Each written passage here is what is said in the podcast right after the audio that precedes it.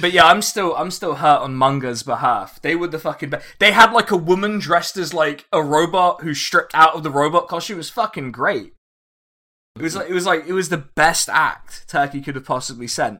Are we talking like a proper like boxy like fifties robot, or are we talking? No, like... no, no. Yeah. It was like it was kind of like a Power Ranger. I'm not even like. Oh, right, so it's like almost like the ballerinas at fucking Atomic Heart or whatever. Oh yeah, yeah. She, That's yeah, that's honestly less good. Yeah, yeah. Hold on. The song was in English too, which does make it less good than a lot of their. They have an English language um, an- um, album as well. Like they, like this is the thing. Like whenever you see a British act, go, people always go like, "Oh, why doesn't Britain send Iron Maiden to Eurovision?" It's like because it's a fucking joke here. Like, why would why would a band that big ruin any credibility they had by going to Eurovision?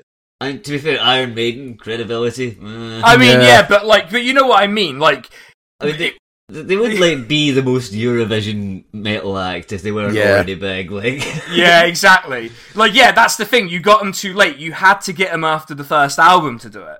That's Yeah. when you really had to get them. You couldn't do it now. They're fucking mega bands, basically. You, there's no way. But yeah, there's the uh, there's the song.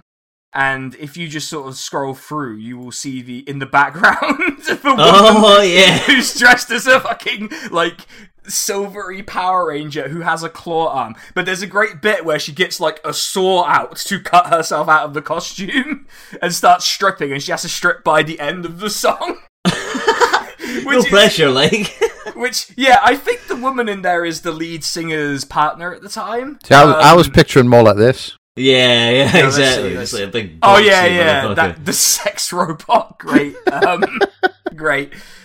Yeah, this is this is a different kind of sex robot. It's a very Turkish sex robot, so it has to it has to look weird.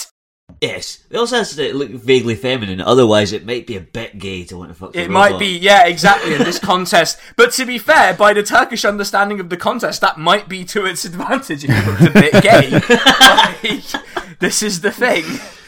Oh, So, ba- so basically, they were mad because diasporas couldn't rig the election and it was too gay. Which, I mean, it is Eurovision, I suppose. Yeah, yeah. if, if nothing else, it's not it's not an. It's not an inaccurate critique. It's just not an issue for most people.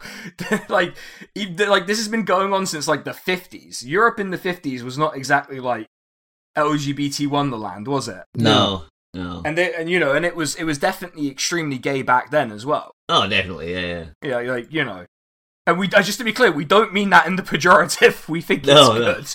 We think that's good, actually. Yeah. like, just to be very clear. So the thing I love is like like when you see like Russian propaganda or whatever, you wonder how much of that is just being vaguely annoyed that they can't win Eurovision anymore because everyone hates them.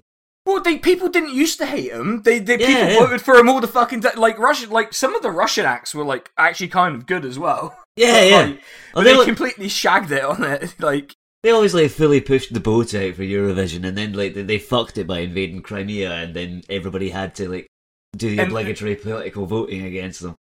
yeah, and then they fucked it even worse by invading Ukraine, the rest of Ukraine. Yeah, yeah. and then that that was pretty much it.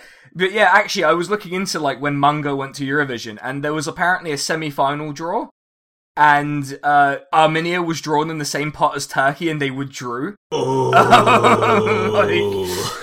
Anyway, this this podcast episode brought to you by Turkey versus Armenia. The football match happened this week.